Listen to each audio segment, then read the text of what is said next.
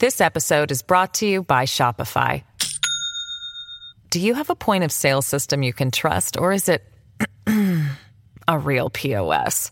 You need Shopify for retail. From accepting payments to managing inventory, Shopify POS has everything you need to sell in person.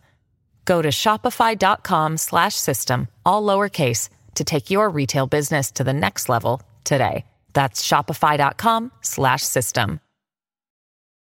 Does Monday at the office feel like a storm? Not with Microsoft Copilot. That feeling when Copilot gets everyone up to speed instantly? It's sunny again.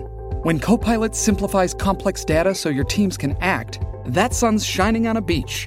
And when Copilot uncovers hidden insights, you're on that beach with your people and you find buried treasure. That's Microsoft Copilot.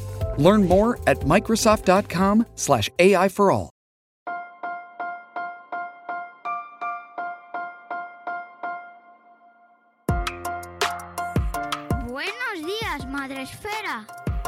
Buenos días, Madre Esfera, con Mónica de la Fuente. Buenos días, Madre Esfera. Bienvenidos un día más al podcast de nuestra comunidad, el podcast de la comunidad de creadores de contenido sobre crianza en castellano de Madre Esfera.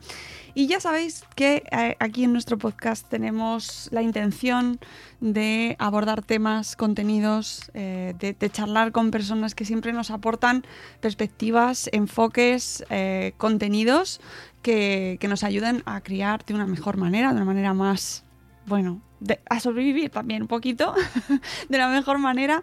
Y eh, nuestra intención de reflexionar sobre este mundo mm, que, vivimos en torno a, la infancia y que tratamos el tema de la infancia cada día, muchas veces al día, eh, nos, hem- nos hemos propuesto desde Madresfera abordar el tema de la niñofobia eh, desde pues ya lo comentamos en el primer episodio de Somos Tribu, eh, junto a Arancha y a Cristina, darle un poco de vueltas a este momento de la niñofobia, qué es, qué ocurre, por qué pasa, eh, entender en qué sociedad estamos viviendo y por qué pasa, porque no es una cuestión solo de, de mm, te gustan los niños o no te gustan los niños. Eso es simplificarlo mucho y queremos hacer una serie y estamos haciendo una serie de episodios dedicados a, eh, a- a, bueno, pues a profundizar un poco este tema. Y para eso, pues he invitado a una persona a la que leo desde hace mucho tiempo y que me parece que tiene, bueno, pues que tiene mucho que aportar y que espero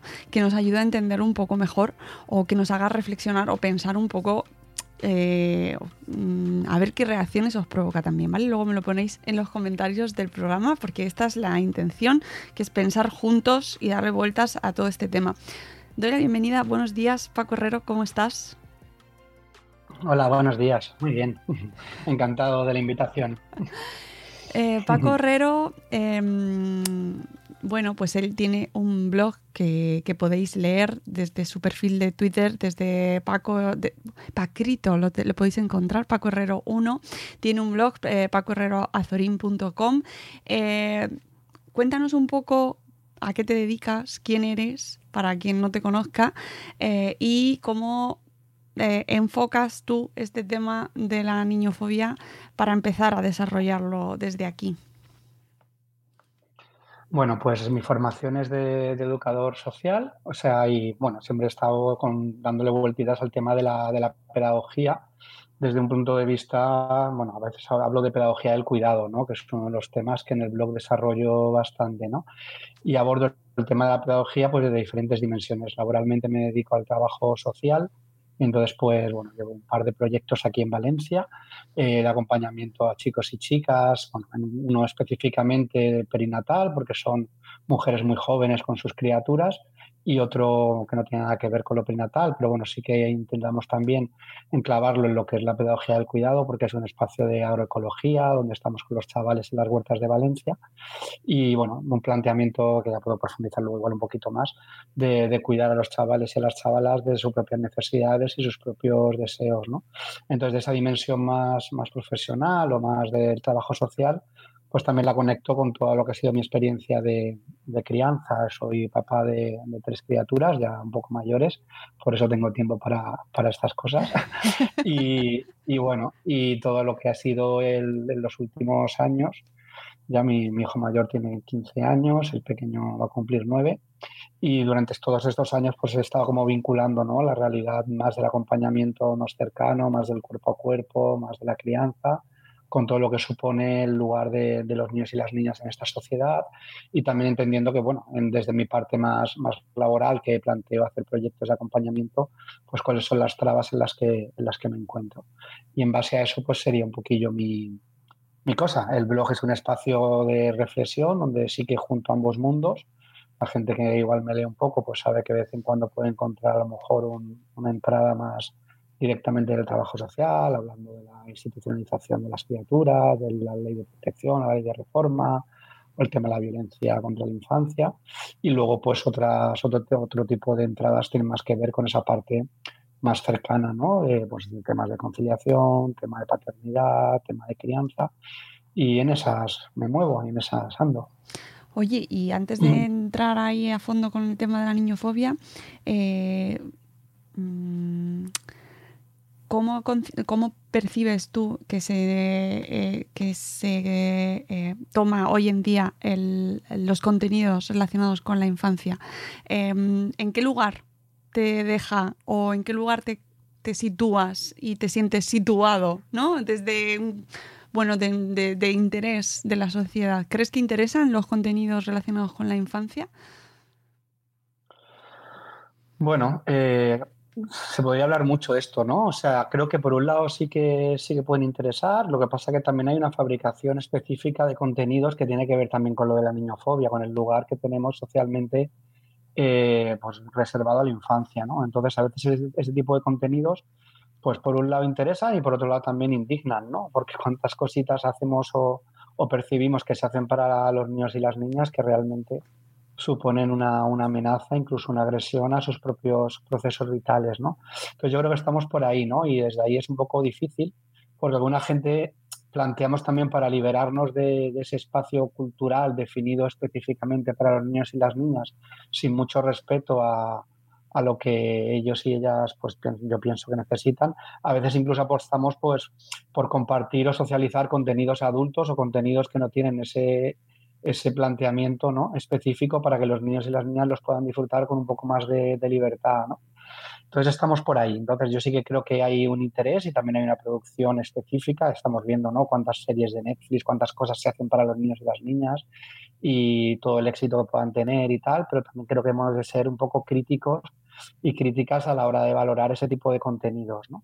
Pero bueno, yo creo que es un diálogo social interesante, es interesante, pero bueno, ahí, ahí estamos viendo, ¿no? Cuántos, cuántas cosas de las que se producen pues promueven un, un protagonismo real de las infancias y permiten que, que, los niños y las niñas conforme se conecten con ellos, pues vayan creciendo, vayan compartiendo y no plantearlos directamente como, como consumidores o consumidoras de, de, contenidos, ¿no?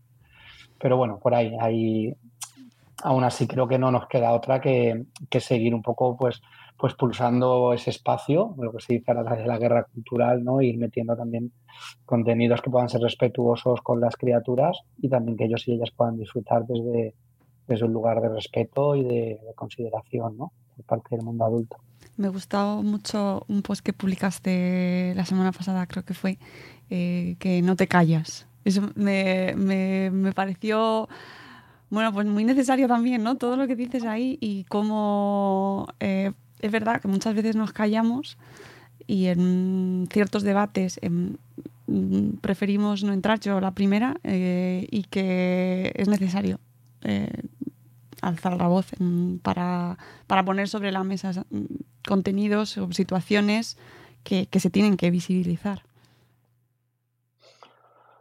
Sí, es un tema, más con las redes sociales, ¿no? Además, tú que te dedicas ahí muy a tope aquí, pues eso, o sea, los debates tienden a polarizarse un montón, ¿no? Incluso a veces, claro, igual se escribe o se dice algo con una intención y luego se termina llevando a otro lugar y es complicado. Entonces yo creo que, bueno, hay que entrenar el, el tema de por un lado participar y no dejar las, las voces calladas y por otro lado, pues cuando intentar entender puentes, ¿no? Al diálogo, al encuentro, porque muchas veces también en esa polarización pues también está muy instrumentalizada y, a veces simplemente hay también desentendimiento e incapacidad entre unas y otras para, llegar a acuerdos, ¿no? y sobre todo que yo creo que a nivel, a nivel social, y se ve mucho también con el tema de las criaturas, estamos como muy estresadas, estamos muy al límite, muy al límite emocionalmente, vivencialmente, incluso de tiempos, de agendas, y entonces como que cualquier cosa nos enerva, ¿no? Y nos hace perder los, los, papeles muy rápidamente y es muy fácil que, bueno, que un discurso que a priori nos confronta y que podríamos aprender y podríamos entrar en diálogo con un nivel también de, interiorizar parte de la autocrítica, pues nos ponga a la defensiva y tengamos una respuesta absolutamente reactiva que dificulta el entendimiento, ¿no? Y en esas estamos, tirándonos los trastos a la cabeza en muchos, en muchos ambientes, ¿no? Pues, vamos, en todo lo que tiene que ver con crianza, maternidad, conciliación, es un tema que es un campo de minas. O sea, yo en ese artículo hablaba, podrías ya hablar, bueno, ahora también estamos desde el tema de la política, el tema social, el tema todo. O sea, cualquier timita Ahí hablamos con las risas de las, de las cenas de Navidad y los cuñados y las cuñadas que tenemos en las que nos callamos la boca, pues es que ya empezamos a callarnos la boca con nuestros compañeros de vida, ¿no? Y eso ya es más, más delicado porque sientes que, que cualquier tema puede ser un tema de disputa, un tema de conflicto y no siempre tenemos los tiempos y las energías necesarias como para poder regular los conflictos de manera saludable, de manera creativa y de manera bonita. Hmm. Que eso no quiere decir que en muchas ocasiones no merezca la pena decir, mira, no voy a entrar. No, no, la supervivencia es lo primero. Hay que verlas pasar y decir, no es para mí. Sí. Sí, sí, es un tema, ¿no? Ya digo, y además es que jugamos siempre ahí, ¿no? O sea, cualquier tema que sale en los medios de comunicación, pues sale ya como punto de partida desde la polarización. Total. promoviendo, promoviendo bandos. Entonces es como si no quieres participar de eso, pues igual directamente te callas y dices, mira, quien quiera pelearse que juegue y el resto nos mantenemos un poquito a la escucha, ¿no? Mm.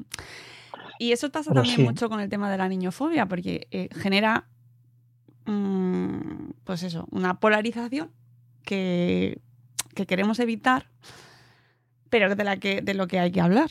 A mí me parece muy importante hablar sobre ello. Eh, lo primero, empecemos por la definición. ¿Qué es niñofobia, Paco? O sea, ¿cómo lo conceptualizamos? Claro, hoy hablando esta mañana en el desayuno con, con mi hijo decía, pero niñofobia, o sea, ¿a quién le dan miedo los niños, no? Y rollo era, claro, entonces yo decía, bueno, no es tanto miedo, ¿no? Sino como más rechazo, ¿no? O sea, cuando hablamos, por ejemplo, niñofobia, pues bueno, es de gordofobia, homofobia, xenofobia.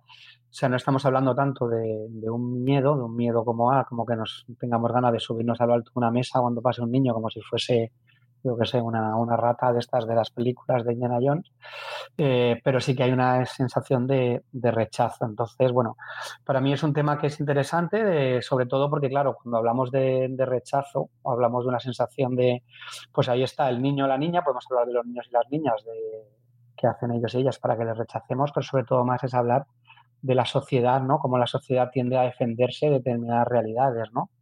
Bueno, en el último artículo del post sí que hablaba, tampoco me apetecía, pero como que realmente sí que hay una sensación de que a nivel cultural generamos fobias culturales, o sea, hay cosas que en nuestra vida ya es como que queremos dejar fuera.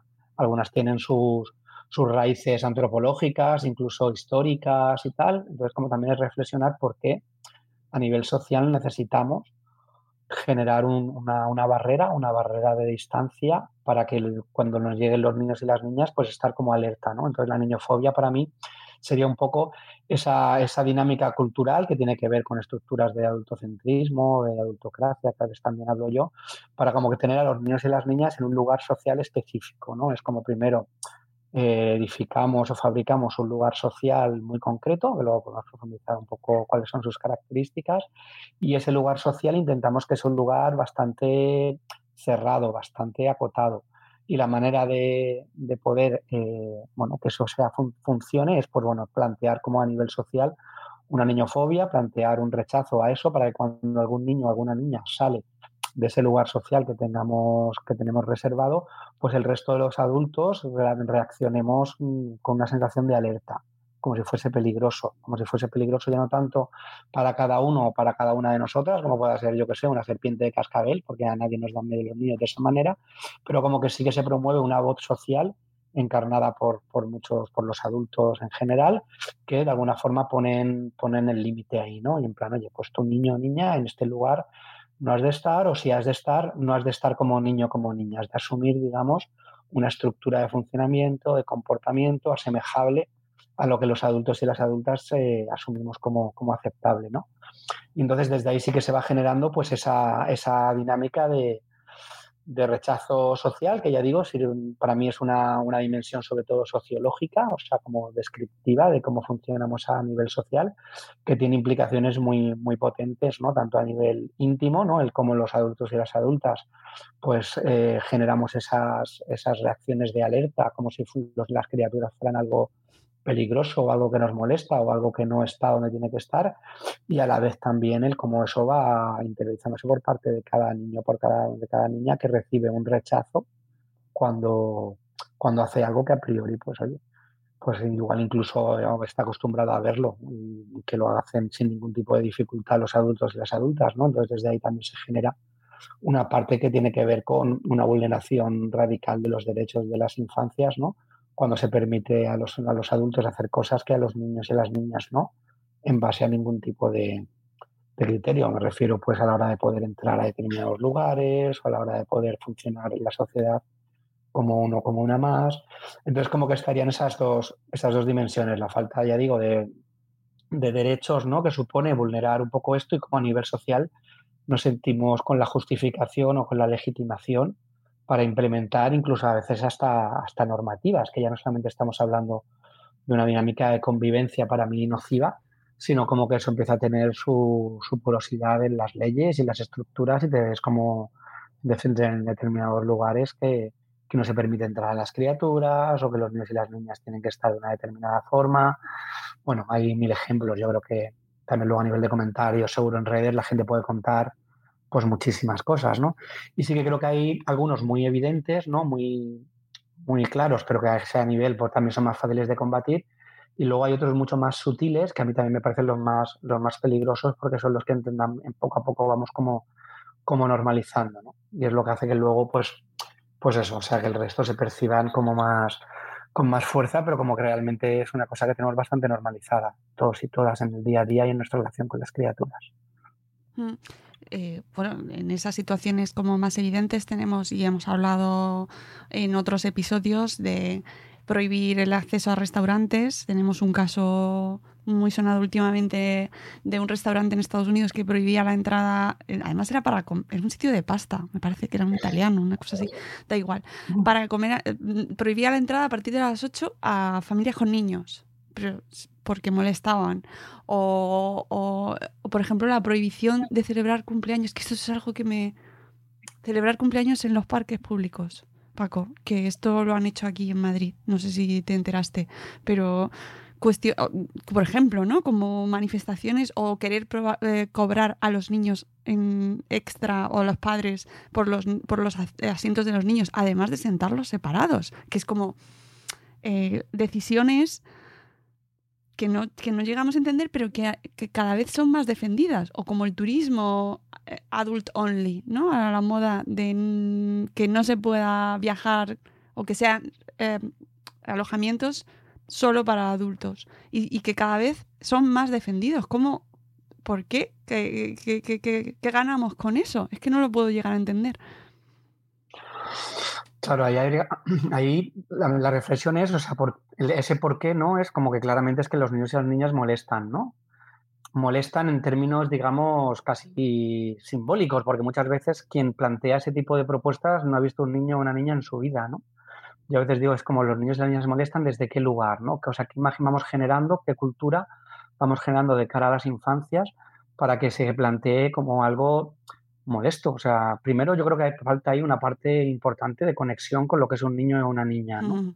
O sea, yo antes decía que, claro, que yo a veces casi los el primer bebé que tuve en mis brazos fue mi hijo, ¿no? Y eso es como a nivel social, es una verdadera aberración. Estamos en una sociedad donde una persona, pues fíjate si es difícil, ¿no? O sea, tipo tiene que tener pues un proyecto de crianza, un proyecto reproductivo para poder tener una relación íntima cotidiana, para saber lo que una criatura demanda y hasta qué punto que un niño o una niña, pues eso, juegue con la comida o hable o se mueva son cosas que no tienen nada que ver con, un comportamiento social, sino con sus propias necesidades. Tú no puedes decir a una criatura de tres años que no se mueva, o no puedes decir a una criatura de cinco años que no hable o que no presente. O sea, que estamos hablando de un desconocimiento absoluto de lo que es la realidad de la infancia y eso implica también, bueno, pues que hay una, como que la infancia se desarrolla en un lugar ajeno a la vida cotidiana, ¿no?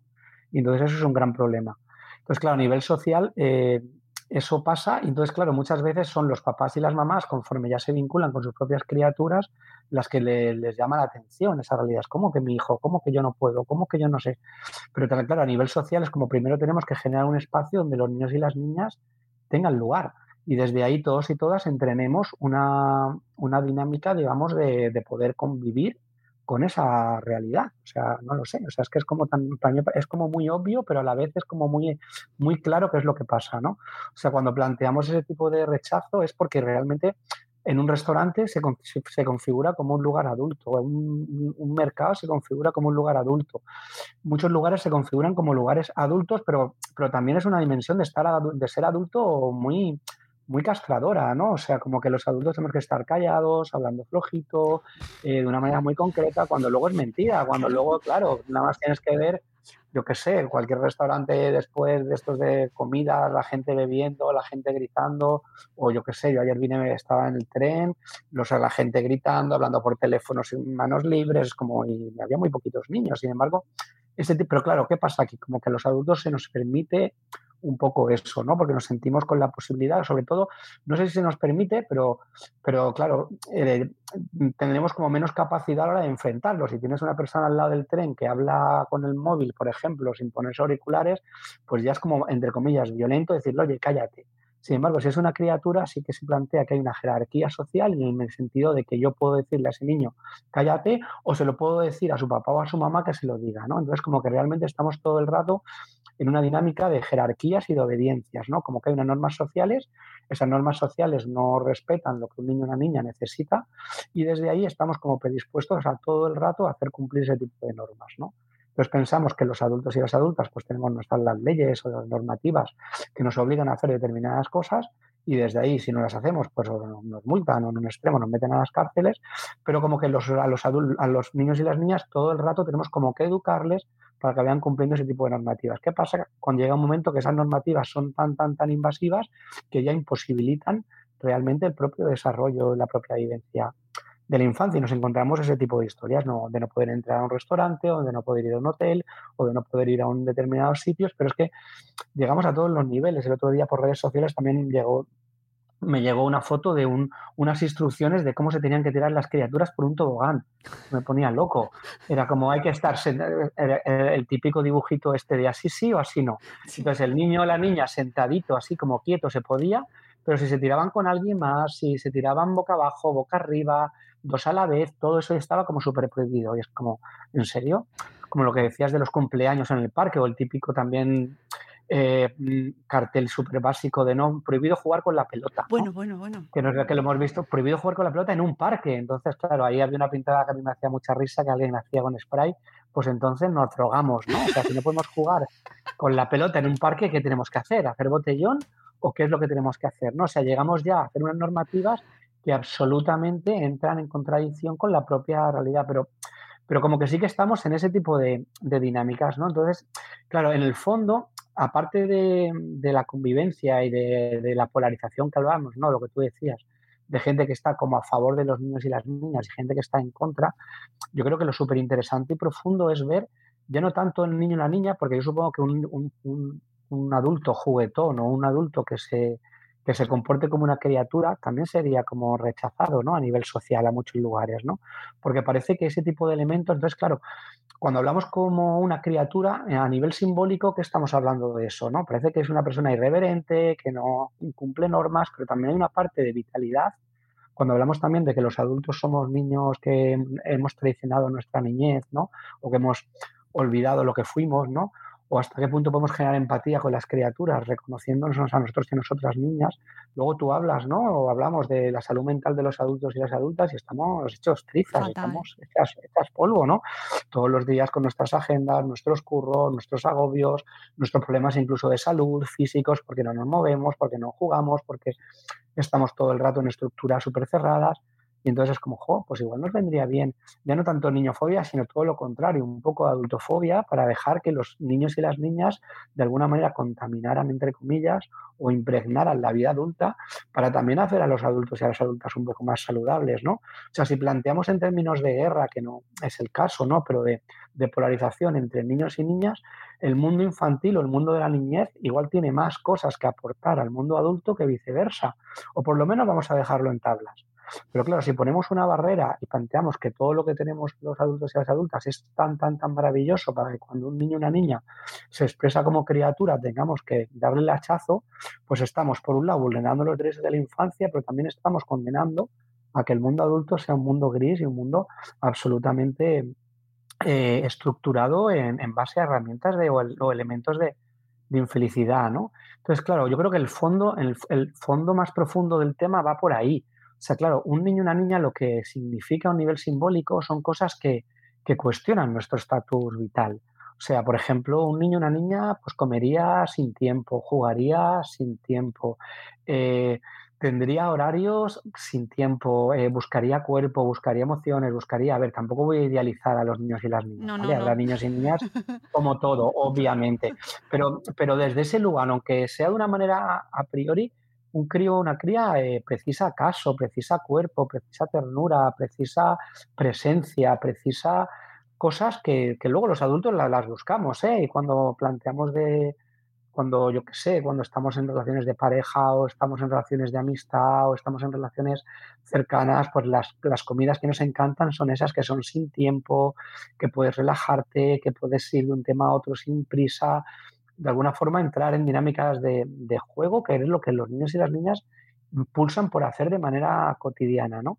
Entonces, claro, supongo que si permitiéramos, ya ves tú permitir, que es un verbo horrible porque es adultocéntrico, porque quién somos los adultos y las adultas para permitir o no permitir, ¿no? Pero si en nuestro marco de convivencia permitiéramos que las dinámicas infantiles tuvieran más peso, eso generaría un, contraste potente con nuestra propia realidad. Incluso podría ser un elemento también yo a veces hablo de transformación política, ¿no? Claro, si tú un niño o una niña, si tú te planteas, por ejemplo, como un criterio básico, eh, no forzar a un niño o una niña salir de casa sin querer, como pues imagínate, ya directamente pues te echarían del trabajo, ya puedes competir, puedes, puedes competir con un montonazo de cosas, ¿no? Porque realmente, y muchas veces cuando un niño o una niña a las 8 de la mañana se despierta y te dice, papá, tengo sueño, es una reivindicación como, como muy legítima y tú puedes decir, sí, tiene que aprender, claro que tiene que aprender, pero igual se puede aprender de otra manera, ¿no? Los adultos y las adultas, las cosas que tenemos por aprender, si las aprendemos desde el maltrato y desde el malestar, mm.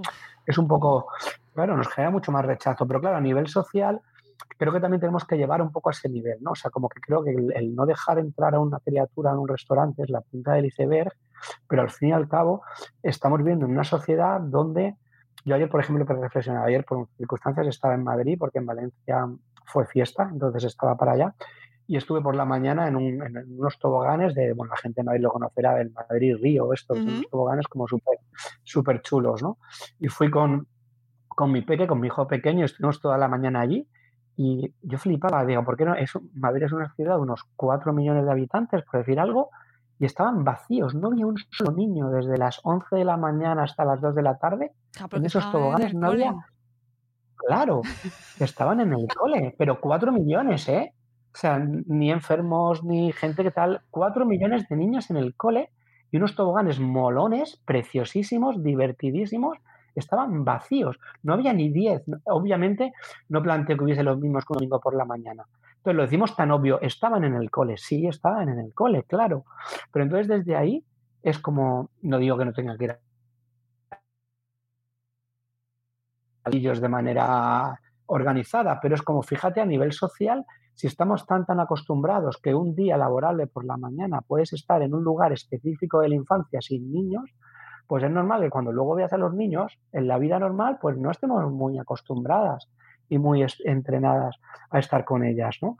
Y desde ahí, pues claro, cuando nos saturan o nos, nos sacan de quicio, ¿no? También el sacar de quicio como una, eh, una palabra de qué, es lo que nos saca de quicio, ¿no? Por poner un poco también de análisis en a, nivel, a nivel individual o a nivel íntimo, qué elementos nos sacan de nuestras casillas, pues claro, llega un momento que tú estás hasta, hasta la cabeza de fin de tal, llega un fin de semana y te vas a un hotel y no quieres una criatura.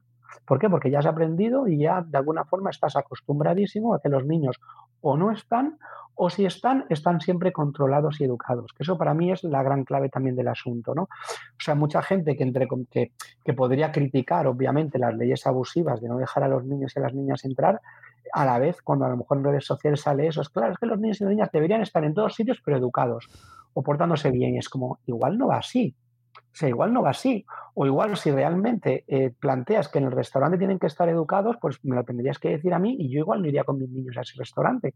Porque es que me da igual que les dejen entrar o no. Yo lo que quiero es que los niños y las niñas puedan estar en los lugares ejerciendo su niñez, sin más. Obviamente no van a meter el tenedor en el ojo a nadie, ni van a generar ningún tipo de agresión que pueda ser delictiva, pero yo preciso y necesito lugares donde los niños y las niñas puedan ser niños y niñas, ni más ni menos.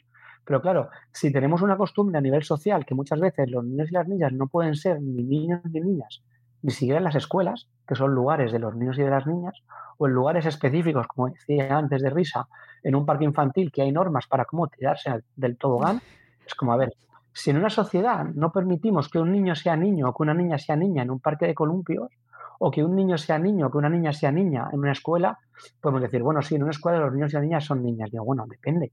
Sea, si por ejemplo estamos hablando a lo mejor de desarrollo psico, bueno, psicoemocional, incluso psicosocial, cuando estamos hablando de la escolarización temprana, o estamos hablando de, de abrir los colegios en verano, o estamos hablando de que las criaturas ya de primaria tengan que tirarse cinco o seis horas sentadas en una silla, en un pupitre.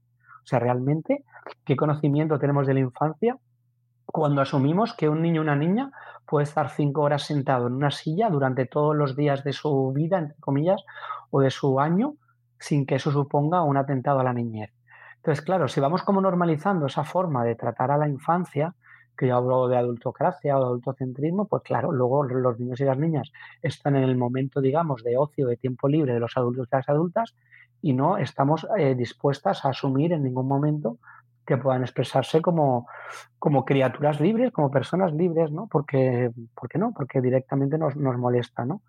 Entonces, bueno, un poco para mí el resumen sería que por un lado, evidentemente, tenemos que pelear y tenemos que denunciar esos lugares que no vet, que vetan la entrada a las criaturas y que los tratan como ciudadanos y ciudadanas de segunda y que vulneran sus derechos, cosas que no podría pasar o que sería inconstitucional hacerlo con otro tipo de mm. sectores de la sociedad, como imagínate un, cualquier restaurante que no dejara entrar, pues yo qué sé, a las personas racializadas o a las personas que tuvieran obesidad o a las personas que fueran en silla de ruedas o a las personas que tuvieran, no sé, o a las mujeres o a los hombres con rizos. O sea, yo qué sé, podríamos plantear diferentes propuestas. O sea, entonces yo creo que esa parte sí que está como súper clara, ¿no? Pero a la vez también pelear un poco, plantear que, bueno, que igual que evidentemente cuando a una persona con silla de ruedas se le permite estar This episode is brought to you by Shopify. Do you have a point of sale system you can trust, or is it a real POS? You need Shopify for retail. From accepting payments to managing inventory, Shopify POS has everything you need to sell in person. Go to shopify.com/system all lowercase to take your retail business to the next level today. That's shopify.com/system. How do you make a vacation last? How do you hold on to the joy, the clarity, the calm? Easy. You go to Aruba. You'll spend your time relaxing on cool, white, sandy beaches and floating in healing blue water. You'll meet locals brimming with gratitude for an island that redefines what a paradise can be. You won't just feel great, you'll feel relaxed, renewed, and ready for life. That's the Aruba effect. Plan your trip at aruba.com. en un restaurante no se presupone que cuando entra al restaurante va a caminar. Se supone que el restaurante tiene que estar adaptado a que la persona que tiene movilidad reducida dentro del restaurante pueda seguir estando con movilidad reducida y pueda comer o pueda ir al baño con movilidad reducida. Pues entonces es bueno, si a un lugar pueden entrar las criaturas que tienen que entrar por derecho, tenemos también que permitir y posibilitar que un niño o una niña sea niño o sea niña en el lugar. Lo que no tiene sentido es que, bueno, pues ahora que te dejamos entrar aquí, te dejamos entrar si te portas bien, si estás calladito, si no molestas a tu papá o a tu mamá, si eres capaz de comer sin resistir, si, no sé, si haces caso al, al payaso ese que te está animando la fiesta y en el momento que tienes un niño y una niña que, bueno, que se reivindica o que se expresa como una persona normal, entre comillas, con sus necesidades, pues ahí no, ¿no? Entonces, claro, sí que es interesante trabajar un poco ambas propuestas, ¿no? Porque si no, realmente, si vamos dando apertura y dando entrada a las criaturas a todos los lugares, pero esos lugares se van configurando y se siguen configurando sí o sí en base a las lógicas adultas, estamos planteando un, un modelo totalitario donde un niño o una niña ya tiene que portarse bien en todos los lugares, en los lugares de educación, en los lugares de ocio, en los lugares de encuentro, en los lugares de convivencia y encima su papá y su mamá, muchas veces incluso si en él o en ella recae la responsabilidad de que se porte bien o se porte mal, ya no va a ser un aliado de juego o un aliado para que la criatura pueda desarrollar su niñez, sino va a ser una figura de autoridad porque el camarero del bar va a estar mirando al papá o a la mamá a ver qué le dice al niño o la niña cuando, yo qué sé, juega con, el, con los espaguetis y, y mezclas, yo qué sé, ¿vale? O sea, como que estamos un poco en ese tipo de dinámicas, ¿no? De intentar, por un lado, transformar una, la sociedad para generar una sociedad más amable, más real y más habitada y habitable por los niños y las niñas, y luego, por otro lado, obviamente, pues denunciar las aberraciones que supone eh, las, pues eso, las barreras sociales de, de, de impedir la entrada a lugares, que eso no tiene ni pies ni cabeza, ¿no? Mm. El caso es que cuando hablamos de este tema, a mí me hace mucha gracia porque se, alude a que es que ahora los padres y las madres de ahora es que somos, eh, que hemos perdido la autoridad, que no lo sabemos educar, que los, peores, los niños ahora están peor educados que nunca, eh, que antes, antes sí, antes, antes sí. gente que además te puede justificar en la misma frase eh, la violencia a la infancia como método educativo, ¿no? Todavía seguimos en ese plano y suele surgir ahí en ese mismo debate eh, cómo se trata a la infancia. Y, claro, pues parece como que vamos hacia atrás. Yo no sé cómo si tú lo, lo observas de la misma manera o si crees que hemos avanzado algo. No, yo creo que vamos hacia atrás, obviamente, claramente. claramente también. Y luego también, y sí, y luego también creo que, pero bueno, creo que tiene que ver un poco con lo que estábamos hablando un poco antes, ¿no? O sea, claro, antes o después, también depende de familias, depende de contextos, no tiene que ver nada un contexto urbano con un contexto rural, con una familia extensa, con una familia no extensa. Hay muchos elementos, digamos, de clave sociológica, incluso antropológica, que podrían hablar. Pero claro, por ejemplo, el antes o el después en un contexto, por ejemplo, donde había mucha realidad de niños y niñas libres, en el buen sentido de la palabra, o sea, de muchos espacios donde los niños y las niñas no estaban vigiladas y no estaban controladas y tenían como muchísimo espacio de relación con primos, con hermanos, con hermanas, con tíos jóvenes, en espacios de juego de calle. Claro, yo, bueno, yo no soy ni tan mayor ni tan joven, ¿no? Pero voy a cumplir pronto 50 años, pero yo cuando era niño pasaba muchísimas horas sin supervisión adulta muchísimas. Yo salía del cole, iba caminando de mi casa a la escuela y eran casi 20 minutos caminando y cuando ya acababa el cole a las 5 de la tarde, yo llegaba a mi casa a las 8 y de 5 a las 8, pues ahí estabas, ¿no? En el barrio jugando a la pelota, jugando con no sé qué. Si tenías un problema, subías a la casa de, algún amigo a merendar y ya, y en casa ni había móviles, ni había nada. El papá y la mamá estaban medio tranquilas y ya a las ocho y media no habías llegado, pues ya se ponían un poco inquietos, igual hacían alguna llamada de teléfono fijo, algún otro teléfono que tenían, pero sí pero podían perfectamente, o sea, yo podía salir de casa para ir al cole, yo que sé, a las 3 de la tarde y volver a las 8 y ahí había cero momento de supervisión adulta. Entonces, cuando se daba ese tipo de dinámica, la gente venía ya con la niñez disfrutada.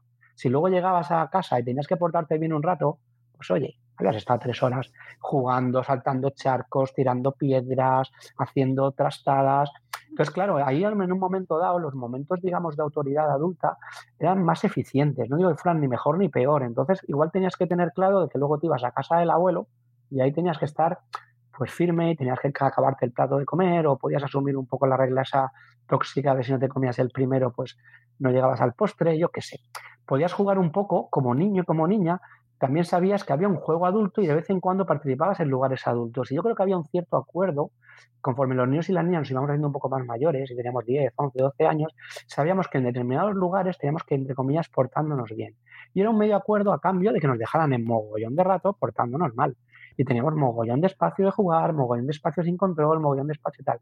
¿Qué pasa ahora? Es como, oye, ese acuerdo social tácito, que no sé si me parece muy bien o mal, pero no deja de ser, pues eso, un contrato social, los adultos lo hemos dinamitado. O sea, los niños y las niñas están 24 horas supervisados, todo el rato, en las extraescolares, en las escuelas, en no sé qué, todo el rato. Todo el rato hay un adulto o una adulta que le está diciendo a un niño y una niña, te has de portar, ya no sé si bien o mal, con un, carácter moral, pero te has de portar de una determinada manera. Aquí hay una expectativa adulta respecto a lo que tú tienes que hacer, ya sea en clase de ajedrez, en clase de karate, en parkour, en, clase de ciencias o en el comedor escolar. O sea, en todos los en todos los ratos hay ese tipo de historias. Entonces, claro, los niños y las niñas de una manera consciente o inconsciente dicen, bueno, ¿y dónde me puedo portar mal? O sea, yo necesito un rato para pegar gritos, para expresar, para sacar mi ansiedad, para sacar mi agobio, para sacar mi mosqueo, para sacar mi enfado. ¿Dónde lo hago? Si lo saco en la escuela me ponen un parte, si lo saco en casa mi madre y mi padre se desquicia, si lo saco en un restaurante te llaman la atención, si lo saco en un parque, no sé qué, ¿dónde saco eso?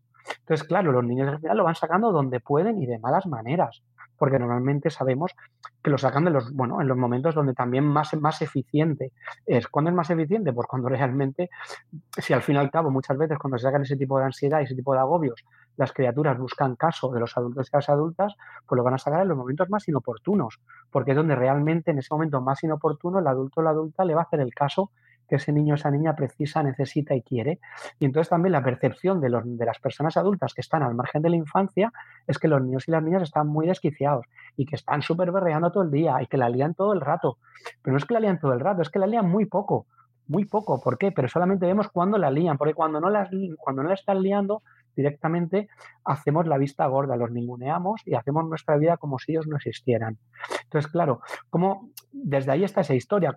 ¿Cuáles sean las herramientas? Pues por un lado, mucho más espacio de niños y niñas solas, disfrutonas, jugando, en espacios, digamos, eh, no bueno, pues yo qué sé, por ejemplo, para mí me parece fundamental ese tipo de propuestas que hay, que los niños y las niñas puedan ir solas a la escuela y generar esto de lo que, de lo que son los, los, caminos, los caminos en las ciudades sin coches y sin, ¿sabes? Donde realmente pueda haber posibilidades de momentos donde un niño o niña pueda ir y pueda sacar ahí, pueda reír y pueda jugar y pueda pero es que vamos, estamos todo el rato así, hasta en los patios de las escuelas, los educadores y los, patios y los recreos son vigilados, ¿no? Y tenemos que ser el bullying y mogollón de propuestas, que sí que es verdad que existe ese tipo de realidades. Pero una cosa es que exista y otra cosa es que utilicemos ese tipo de cosas para aumentar el nivel de vigilancia de la infancia. Entonces ya un crío, una cría, hasta en el recreo, o sea, y bueno, imaginaos, ¿no? Cuando hablamos de los, de los institutos americanos, ¿no? Que tienen cámaras en los pasillos y que tienen cámaras en los baños. O sea, es que no puedes hacer nada. O sea, tú tienes 12 años, 13 años y no te puedes esconder. Claro, luego llegas a casa cuando eres adolescente y tienes que esconderte en tu propia habitación, ¿no? Y es el único lugar donde puedes de alguna manera conectarte y, y, empiezas a vivir tu privacidad con redes sociales, con todos los riesgos y todas las dificultades que hay ahí. Pero es que realmente esa privacidad y esa intimidad y ese espacio de poder ser niño o niña o adolescente en la vida real, se lo estamos privando. Los adultos y las adultas no permitimos. O sea, yo qué sé, hablamos de niños y niñas, pero a lo mejor hablamos de chavales de 15 años en un parque en Madrid o en cualquier ciudad y están ellos a su rollo y la policía pasa y les marea y les dice y tenemos tal o el tema del botellón. O sea, vemos cada 10 jóvenes y tal y ya pensamos que están tramando, que están haciendo todo el discurso de las bandas, de no sé qué, es como por favor. Eh, entonces, claro, si no somos capaces de configurar esos lugares, para la infancia, pues los, la infancia está, vive yo creo que en una olla de presión y desde ahí pues te la puede liar, sí, claro. O sea, yo me creo que alguien diga, es que yo el otro día estuve en un restaurante y había un niño que no paraba de tirarle a su madre o a su padre las cosas al suelo. ¿Es verdad? Y digo, sí, ¿y qué? ¿Y qué? O sea, ¿y qué? O sea, que no nos queda otra, o sea, no nos queda otra que, entre comillas, si estamos de alguna manera molestando a los niños y las niñas, asumir que los niños y las niñas nos van a molestar en un grado. ¿Que nos molesta que los niños y las niñas nos molesten? Pues vamos a empezar a cuidarles, vamos a empezar a generar una dinámica de buen trato, de cuidado, de pedagogía del cuidado, de encuentro, de cercanía, de, no alienación, porque es que si no, tenemos ahí a los, a los críos y a las crías absolutamente, pues bueno, pues pues brotados, a ver, es una manera un poco de... Pero claro, luego, claro, luego la gente dice, claro, yo me voy, luego te dicen, ¿no? Cuando comentarios de estos, ¿no? Que, dan mucha luz. Luego llega el verano, me voy al pueblo y ahí no veo a los niños, están con las bicis tal y cual y es maravilloso. fíjate, ¿no? Te vas al pueblo, la gente que tiene pueblo, ¿no? Que había un anuncio de no sé qué, me veía, la gente que tiene pueblo se da a su pueblo y realmente disfruta de los niños y de las niñas. Claro, luego llegan y piden la merienda y en ese momento los niños están relajados, ya se está divertido y participan en la verbena. O sea, como que hay momentos donde cuando los niños y las niñas se sienten también reconocidos en lo que van necesitando, pues ellos tienden a, buscar al adulto y a la adulta desde otro lugar desde el lugar de voy a hacer contigo algo que solo no me atrevo, o voy a hacer contigo algo porque tengo curiosidad de, ser, de saber cómo funciona este mundo adulto en el que no participo. Y hay una dinámica también de colaboración respecto a esa dinámica. Entonces, desde ahí es mucho más bonito y mucho más, más disfrutón estar con, con, los niños y las niñas. Pero claro, si los niños y las niñas están con los adultos y las adultas jugando siempre fuera de casa, ¿no? Entonces ya la, pues están también a la defensiva y ahí se genera esa, esa dinámica. Pero claro, como no podemos en ningún momento dado perder la perspectiva de quien tiene la sartén por el mango. Y a nivel social, en un marco adultocéntrico, pues en base a cualquier conflicto, el niño y la niña se presupone que debe obediencia al adulto y de la adulta, entonces va a salir perdiendo, ¿no? Entonces, a mí me viene un poco ese tipo de, reflexiones, ¿no? Ir profundizando hacia, esa, dinámica y a la vez sin culpabilizar a nadie porque es difícil y es cierto que cuando yo planteo que habría que hacerle más caso a las niñas, pues muchas veces los adultos y las adultas estamos en una dinámica extrema de vida y, llegamos a casa y pues bueno, se habla, ¿no? Pues las nuevas tecnologías o cuando le ponemos a, al niño o la niña el ordenador o la tablet para poder, yo qué sé, limpiar la casa o hacer la comida. O sea que estamos muy, muy hasta arriba de, pero hemos de ser conscientes de que la única manera de, de que cambie un poco la perspectiva. Ya digo, por un lado, entrenar la, convivencia con los niños y las niñas y que no sea una, una dimensión ajena. Y por otro lado, el, el, que en esa convivencia, pues los niños y las niñas puedan estar más nutridos y más nutridas y nos expresen muchas cosas, muchas más cosas, y no solamente su malestar, su agobio, su hazme caso, su ansiedad, su yo qué sé, ahora por qué, que muchas veces estamos en ese, en ese lugar, ¿no? O sea, cuántas veces no sabemos que cuando una criatura se porta mal en un restaurante, en un hotel o en un parque, nos está hablando, nos está remitiendo a otra conversación más profunda, más real, más bonita, que cuando además se puede dar, también nos nutre más al adulto y a la adulta. Y es como, jolín, pues claro, era esto, ¿no? Yo creo que los papás y las mamás tenemos constancia de muchas, de, que eso nos pasa cotidianamente, pero, pero, pero ¿cuándo? ¿Cuándo tenemos ese lugar para poder abordar eso, no? no sé si más o menos entiende lo que... Sí, sí, además has lanzado ahí un montón de ideas, pues eso, y que, y que efectivamente me gusta mucho esto que dices de no culpabilizar, todo lo contrario, porque sabemos perfectamente que cada situación y cada vida, pues vamos ahí como vamos, pero claro, que vivimos en una sociedad eh, que está pensada para producir, ¿no? Desde, desde la producción, desde eh, la priorización de priorizar el trabajo y luego ya lo demás que viene después, ¿no? Has terminado tus 8, 10, 12 horas de jornada laboral y luego ya eh, lo que queda. Y en lo que queda, pues metemos también a nuestra infancia porque es lo que, lo que nos deja, ¿no? O como hemos configurado nosotros nuestra vida y que no es tan difícil de montarlo, que nosotros aquí reflexionando podemos eh, levantar el mundo, pero luego el día a día, pues eso es muy complicado. Por, pero bueno, era nuestra intención reflexionar sobre ello y bueno, levantar alguna ceja. Estoy convencida de que no estaré, quienes nos estéis escuchando no estaréis de acuerdo con, con, todo, con algunas de las reflexiones, pues tengáis otra idea totalmente mm, distinta, pero a mí me parece que son ideas muy interesantes. Y esto que decías de la adolescencia, ojo, porque eh, también va incluido ahí en el pack, ¿eh? que, que, no para nada me he olvido desde esa etapa. Claro, es que hay un elemento también ahí interesante, ¿no? Cuando a veces hablamos de la, del adultocracia, del adultocentrismo como estructura social, tiene varias partes, ¿no? O sea, como que se puede profundizar un poco. Hay una parte que es lo que hablamos antes de las leyes y las estructuras que dejan a los niños y a las niñas fuera, y eso es importante. Luego hay otra parte que es que realmente lo que los niños y las niñas expresan ni quieren no se les tiene en cuenta, ¿no? Y desde ahí quedan como se silencia esa, esa realidad y se imposibilita un protagonismo social de la infancia, pero luego hay una tercera parte que es la que más nos cuesta a todos y a todas, que es asumir que los adultos y las adultas somos también adultócratas. Eso no quiere decir que todo adulto adulto es un adultócrata. A veces a mí me, ayuda la metáfora también con, con el tema del machismo, ¿no? No quiere decir que todos los hombres somos machistas, pero todos los hombres tenemos mucha posibilidad de, desde que nos levantamos hasta que nos acostamos, un ratito por lo menos, ser machistas. Me da igual que sea con micromachismos o con macromachismos o lo que sea, ¿no? O sea, se está ahí, porque al fin y al cabo hay un privilegio, ¿no? Entonces, el privilegio es cómodo, estamos muy, muy saturados, muy hasta arriba, ¿no? Entonces, como a veces encontramos en, poder disfrutar del privilegio ese lugar tranquilo. Entonces, los tíos lo tenemos muy claro, que por mucho que nos deconstruyamos, por mucho que estemos hablando de mil movidas, llega un momento que cuando te ves, estás hasta arriba, pues sacas la tarjeta de quiero mi ratito de privilegio, un rato, aunque sea intentar no hacer daño con él. Pero entonces, claro, los adultos y las adultas también tenemos ese lugar de privilegio. Entonces, por mucho que nos planteamos un modelo adulto entrañable, cuidadoso, cercano, a veces nos sale el ramalazo adultócrata. Porque lo necesitamos, porque tal. Entonces ahí también tenemos que reflexionar, ya digo, sin culpabilizar. Pero claro, cuando hablamos de todo lo que los niños y las niñas están viviendo, y todos los niños, y el lugar social que tenemos reservado para la infancia, todos y todas hemos sido socializados como niños así. Ya no queda tan lejos. Yo fui a la escuela y estuve en pupitres con sillas duras muchas horas. O sea, ya hay muchos elementos que eso forma parte de nuestra propia realidad. Entonces, de alguna forma, nos hemos conformado respecto a eso. Cuando yo digo que nos cuesta entender la niñez o ver a un niño o una criatura disfrutando de su niñez es porque si lo entendemos hay un elemento eh, de cuestionamiento también de nuestra propia biografía.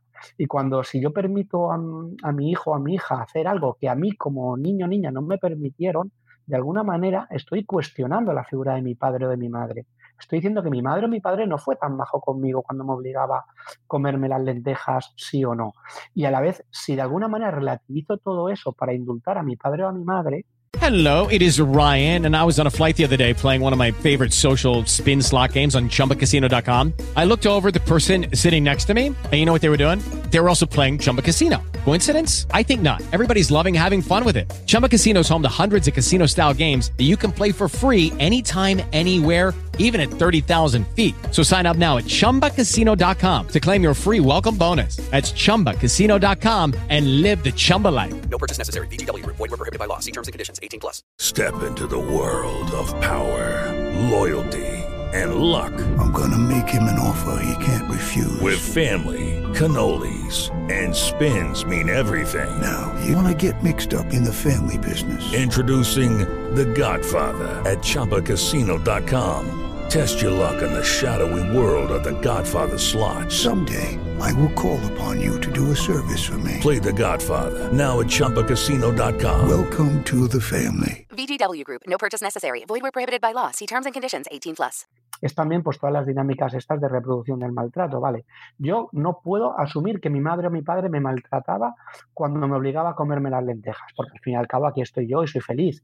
Bueno, si yo te contara mis traumas, eso igual se lo cuento a mi psicóloga, pero claro, soy feliz hasta cierto punto, soy de alguna manera un, adulto funcional, pero también con muchas carencias, y en algunas de esas carencias tendrá que ver mi propia socialización, pero en cualquier caso, si yo de alguna forma tomo conciencia de eso y asumo que, ya digo, que, que en mi crianza hubo muchos elementos que estuvieron como muy mal, yo tengo que estar dialogando con esa realidad todo el rato y asumir que soy un adulto incompleto, que soy un adulto con dificultades, que soy un adulto mutilado, que soy un adulto, bueno, y a ver qué, qué, cómo me hago cargo yo de esa, esa película. Si yo planteo que soy, que soy un adulto funcional, súper molón, con mi proyecto egótico súper desarrollado y desde ahí todo lo que yo he vivido es válido y todo cuando me apretaban para sacarme las oposiciones era válido. Cuando me quedaba y tenía ansiedad por aprobar el examen del selectivo era válido. Cuando me tiraba hasta las 5, todo era válido, ya digo. Cuando mi mamá o mi papá me obligaban a comerme las lentejas, era válido. Si todo eso es válido, ¿por qué no lo voy a reproducir yo con los niños y las niñas? Si al fin y al cabo me auto tengo una imagen de mí mismo como una persona eh, perfectamente asumida, pues entonces luego pues voy a reproducir ese tipo de historias. Entonces que es fundamental de alguna manera reconocer también en nuestra propia biografía los elementos que hemos tenido de malestar y de maltrato que nos han conformado como, adulto, como adultócratas, igual que nos han conformado a los tíos como machistas y como tal, porque han sido dinámicas de represión de emociones, de represión de necesidades, de represión de deseos, para desde ahí poder tener una visión y poder generar una alianza y una empatía con los niños y las niñas, porque si nosotros no hacemos ninguna enmienda a nuestras propias biografías, pues ya está, pues vamos a seguir reproduciendo ese tipo de cosas. Entonces está desde, desde ese nivel, hay que tener un planteamiento de mirarnos al espejo cada mañana y plantear, jo, si es que realmente pues oye, pues igual las nuevas generaciones eh, pueden tener alguna cosa resuelta que yo no tengo para nada resuelta. Incluso las próximas generaciones pueden ayudarme a mí como adulto o adulta pues a meter un poco más de ternura, un poco más de emoción y un poco más de, frescura a esta vida robotizada en la que vivo. Entonces tendremos que tener un poco esa, esa apertura abierta de, construirnos como adultos, ya digo, igual que los tíos nos tenemos que construir como hombres, como machistas o como tal, tendremos que permitirnos el lujo de, de construirnos como personas adultas para de alguna manera dar voz a una voz protagonista a los niños y las niñas que también nos interese y desde ahí que sea interesante el poder convivir porque si estamos mega requete orgullosos de lo que somos cada una con nosotras mismas y del mundo que hemos armado, la única oportunidad que tenemos es como invitar a los niños a las buenas a que se conformen o se construyan como adultos como nosotras y si no es a las buenas es a las malas porque en un momento en ningún momento vamos a permitir el poder cuestionar el marco actual. Entonces de ahí es pues eso las lentejas y las a las buenas a las malas a las tomas a las dejas. Mira el mundo es así. Aquí todos los adultos somos maravillosos. Ser adulto es esto y aquí es donde vas. Y claro la adolescencia es muy potente porque en el fondo bueno, podríamos hablar también adolescencia mucho rato, pero hay un elemento muy potente, es que toda esa parte de autoridad del adulto frente a la infancia, cuando los niños y las niñas son muy peques, pues la autoridad también es una, dimensión física que asumen. Si tú le pegas un grito a un crío de seis años, se va a chantar por tu voz, por tu manera, por tu envergadura, pero si se lo haces a un chaval de 14 años, pues igual no. Entonces, como que hay un momento también donde, de alguna forma, unas edades donde realmente se están viendo si eso que estamos planteando desde pequeño, de que el mundo adulto es maravilloso y que el tránsito merece la pena porque hay que llegar aquí, sí es verdad. Entonces, cuando los adultos, los adolescentes empiezan a experimentar las cosas que como adultos te hemos dicho que cuando seas mayor pues vas a poder comer huevos y empiezan a experimentarlo. Y por un lado se dan cuenta de que no es tan guay y por otro lado se dan cuenta de que tampoco se lo permitimos tanto porque ya no estamos hablando tanto del ser adulto como una persona con cierta autonomía, sino a veces hablamos del ser adulto como esa persona que se porta bien, que tiene una carrera, que tiene unos estudios, que tiene un trabajo, que tiene un no sé qué.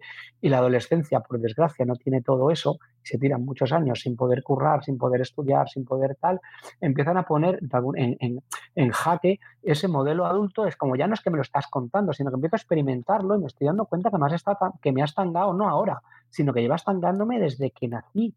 Y entonces desde ahí te la voy a liar. Entonces es como, guau. Entonces ahí es como muy interesante porque en ese diálogo es más conflictivo, pero también se da, se da en una sociedad utópica donde realmente los niños y las niñas fueran reconocidos en cada una de las etapas de su vida y el ser adulto no fuese más como, no fuese, digamos, como un hito de cara a, participar en una situación de privilegio, no había un conflicto con la adolescencia, porque realmente no había una necesidad de pulsar ese lugar de, de privilegio, ese lugar de, sí, donde realmente por fin voy a, no, voy a poder no portarme bien, entre comillas, ¿no? Y, se va, a acabar, digamos, voy a, voy a, voy a dejar ya de, vivirme un proceso de socialización en base a una expectativa externa todo el rato, porque los adultos, aunque luego somos adultos y es mentira, pero a priori los niños y las niñas crecen con la fantasía de que los adultos hacemos lo que nos da la gana. Pero es que, claro, es así un poco, o sea, eh, claro, cuando un niño o una niña dice quiero un helado, el adulto le dice sí o no. Y es tío, tú cuando te quieres tomar una cerveza te la tomas. ¿A quién le pides permiso? ¿Sabes? O sea, tú realmente haces lo que te da la gana y dices, no, no, yo no hago lo que me da la gana. Hijo mío, yo trabajo, no sé qué, tengo mil modas, tengo que pagar la hipoteca, tengo no sé cuánto. Dices, ya, pero te tomas la cerveza cuando te da la gana. Y yo tengo que negociar el helado. O sea, tengo que participar en un máster de relaciones internacionales para que me compres el helado y tengo que comerme las lentejas horribles o el nugget requemado para poder llegar a tomarme el postre. Y a ti, si te dan la comida, no. Si no te gusta, se la devuelves al camarero. ¡Qué morro! ¡Qué morro! Entonces, en ese qué morro, pues ahí están los adolescentes diciendo, bueno, ¿cuándo? ¿Cuándo puedo yo ya ser el que, el que puede llegar al postre sin comer el primer plato? A ver, Peña. ¿Sabes? Entonces ahí es, ahí es donde está el tema, ¿sabes? y claro, tenemos que hacernos cargo también de, de esa dimensión de, privilegio, que ya digo que es un privilegio sustenta por leyes, sustenta por muchos elementos, porque es una estructura social, política, igual que estamos hablando del patriarcado, es que eso está como muy consolidado. Y posiblemente para disolverlo, pues tendríamos que abordar las, las, tres dimensiones, ¿no? Pues por un lado, tener leyes que fuesen, que reconocieran a los niños y a las niñas como sujetos de derechos y como sí, como personas, sin más ni menos, sin una discriminación.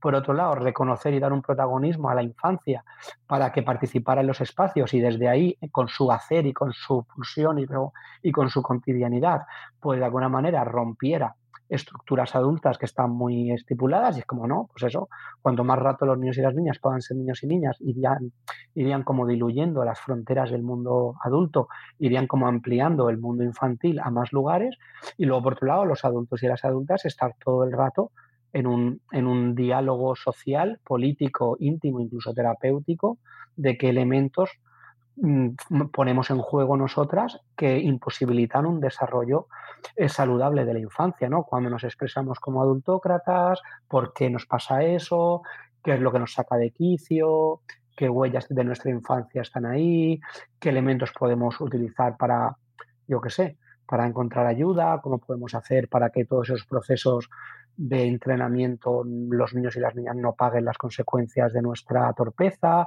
Bueno, ahí hay todo un debate potente e interesante, pero yo creo que es el que tenemos que hacer si realmente queremos, pues eso, que los niños y las niñas formen parte de esta realidad social, porque ya no se trata como de darles el paso o no darles el paso a más lugares, porque desde ahí no se, seguimos siendo nosotros y nosotras las que tenemos la llave de la puerta, ¿no? Y hay, una, hay un lugar donde están los niños y un lugar donde están los adultos, y desde ahí seguimos todo el rato hablando de la frontera, pero la idea es no romper, es como como romper esa dinámica de polarización, de frontera, y entender que todos y todas en el fondo somos, somos niños y que el ser adulto, a mí me ayuda un poco el modelo este de las capas de cebolla, ¿no? Entonces, como que un niño, yo sigo siendo un niño, igual tengo etapas, mm, tengo nuevas capas que he ido elaborando con mi experiencia y con mis vivencias, pero la etapa de la infancia sigue estando ahí, presente, tan presente como, como yo lo quiero hacer. No es una etapa superada, no es una línea, no es un, no somos proyectos de personas que vamos quemando etapas, somos mm. personas que nos vamos configurando y que vamos creciendo hacia adentro y hacia afuera. Y desde ahí, pues oye, ¿por qué no? ¿Por qué no podemos de vez en cuando hablar con la infancia como los niños y las niñas que fuimos o que somos? Y desde ahí, ¿o por qué no podemos aspirar a convertirnos en niñas y niñas? Y desde ahí eh, utilizar a los niños y las niñas como modelos de vida no sé, y que sean ellos y ellas los que tengan mucho que, enseñarnos y tenemos que ser nosotros los que pidamos permiso para poder participar en los lugares infantiles y que sean los niños los, niños y llaman, bueno, papá, te dejo entrar aquí a mi cabaña, pero si te portas bien. Si te portas bien es si te despeinas y si eres capaz de, pues eso, como Peter Pan, de hacer un poco el cafre. Si vas a hacer aquí y vas a decirme que tal, pues no te dejo entrar. O sea, este lugar se vertebra con otro tipo de dinámicas. Entonces, venga, que sean ellos. Vamos a generar la ida y la vuelta, ¿no? No lo sé. A ver, eso es una chorrada, al fin y al cabo, pero es como abrir un poco los marcos, los marcos del debate para al fin y al cabo conquistar y, conectarnos con una, bueno, a avanzar en la libertad que, y en la felicidad, que al fin y al cabo es el objetivo de cualquier sociedad que pretenda ser mejor, ¿no? Y yo creo que, vamos, que, que lo que los niños y las niñas nos transmiten es, es algo que no podemos desperdiciar y que es como fundamental integrarlo en, nuestra, nuestras expectativas y en nuestras aspiraciones sociales, políticas, personales y vivenciales. Pues es que lo has dejado, vamos, poco puedo añadir, Paco, eh, y, creo que mm, ha quedado pues un programa muy majo. Creo que hemos abierto ahí, has lanzado un montón de temas y de apuntes y de ideas para hacernos pensar. Nos has dado la vuelta. No me gusta mucho, hay muchos conceptos que has dejado ahí que sobre los que me he quedado pensando, ¿no? Sobre cómo no nos gusta hacer de adultos en realidad, ¿no? Cómo nos cuesta en realidad cuando somos adultos hacer de adultos y por qué, ¿no? Eh, o sea, yo creo dejaría abiertas muchos, muchos hilos para que la gente que nos escucha pues también lo siga pensando y oye, ha sido un placer eh, escucharte, Paco. Nos has dejado aquí con un montón de temas, pero espero que, pues eso, que como semillitas que, surjan ahí en, nuestros, eh, nuestra audiencia y que reflexionen, y reflexionemos todos juntos sobre este tema, ¿no? sobre la niñofobia, sobre cómo, cómo hacer el adulto y cómo, por qué están los... Eh, porque hay instrucciones para tirarse los toboganes. Que eso me gusta mucho también. Paco, muchísimas mm. gracias por, tu tiempo. Mira, te he dicho que te quitaba media hora, va a ser que no. Bueno, no pasa nada, no pasa nada. De hecho, estaba, estaba pensado y yo agradecidísimo de que pueda haber un espacio donde poder hablar y charlar sobre esto. O sea, ya verás que, no sé, yo para mí es un tema que me apasiona porque lo veo como, como fundamental. De hecho, en toda mi, mi historia personal, pues como que siempre he estado ahí en, en espacios políticos, militantes de transformación y como que llevo ya años donde creo que es, es, la línea donde tenemos que estar como poniendo más, más energía. Entonces, que pueda haber espacios donde se pueda dialogar desde esta realidad, creo que es, creo que es fundamental. Ya digo, desde la maternidad, desde la paternidad, desde adultos y adultas que tengan responsabilidades profesionales con niños y niñas, creo que es como súper interesante poder hablar de todo esto que desde Madresfera se de este espacio me parece maravilloso y a la vez, pues bueno, la invitación de que esto es un punto de partida, como todo, o sea, que quien le apetezca profundizar, yo en el blog sí que profundizo en algunos, con algunos artículos, en algunas cositas de estas, y si no en mil espacios, mil realidades. Y bueno, yo creo que cuando también implica esto un poco, yo soy como súper fan de, del libro del mago de Oz, me parece el libro más maravilloso de, para los adultos y para los niños y las niñas, ¿no? Y me encanta un poco esto de lo del del mundo este de con las gafas de esmeralda, ¿no? Que, que todo es verde porque todo el mundo a la hora de entrar se ponía las gafas de color verde, ¿no? Entonces como que a veces este tipo de debates y cosas te quitan las gafas, luego te las puedes poner siempre que te dé la gana, o sea, como que podemos disimular y podemos ser adultos funcionales siempre que queramos, pero también tiene un punto revelador de, ostras, es que no, es que esto es una, una vez que, que consigues, ¿no? Ver, ver la, la infancia desde otro lugar, es un punto de no retorno en el buen sentido de la palabra, ¿no? Y como que cada cosa, cada elemento, te das cuenta, ¿no? De, de cuánta construcción social hay ahí. Y desde ahí es como muy interesante y muy liberador también, ¿eh? Lo que en un momento dado puede surgir como, uff, menudo mogollón, qué mal está todo.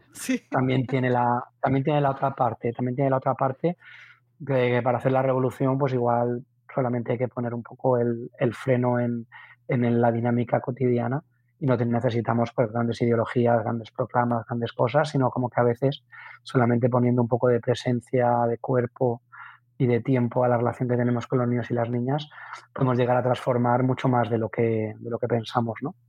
Y desde ahí, pues esto es una, una invitación, es una propuesta al fin y al cabo vitalista de disfrute y de transformación íntima, política y social desde el puro gusto y desde la pura mm, conexión con, con la vida ya digo, encantadísimo de que, de que se den espacios para, para poder poca apología de, de, esta comedura de olla.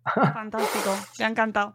Muchísimas gracias Paco, nos abrimos ahí la invitación a toda nuestra audiencia, os dejaré el blog de, de, Paco para que podáis seguirle en la descripción del programa. Y nosotros volveremos con más episodios, más reflexiones sobre niñofobia, habrá más, habrá más, no os preocupéis. Y, y, habrá más episodios sobre cualquier cosa que ya sabéis que aquí en Madrefera todo, lo, todo, todo nos interesa, todo es transversal, todo nos va bien y siempre sacamos cosas positivas a todo lo que pasa. Así que nos vamos, volveremos muy pronto. Gracias Paco, un placer escucharte. Venga, un, un abrazo a ti y a toda la gente que nos escucha. Chao. Chao.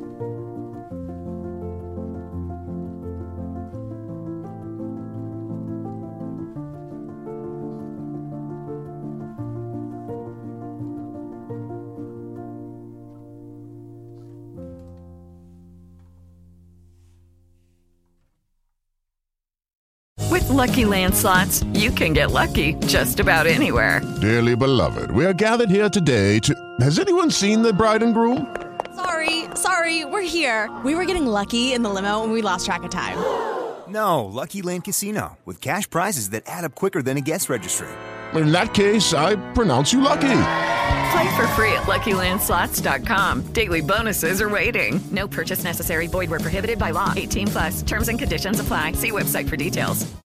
Oh, oh, oh, ¿Necesitas ayuda? En O'Reilly Auto Parts te ayudamos. ¿Necesitas algún consejo? Te aconsejamos. Nuestros profesionales en autopartes están siempre disponibles para ayudarte a encontrar lo que necesites. Excelente servicio al cliente es solo una de las ventajas que ofrece O'Reilly Auto Parts. Los profesionales en autopartes. Oh, oh, oh,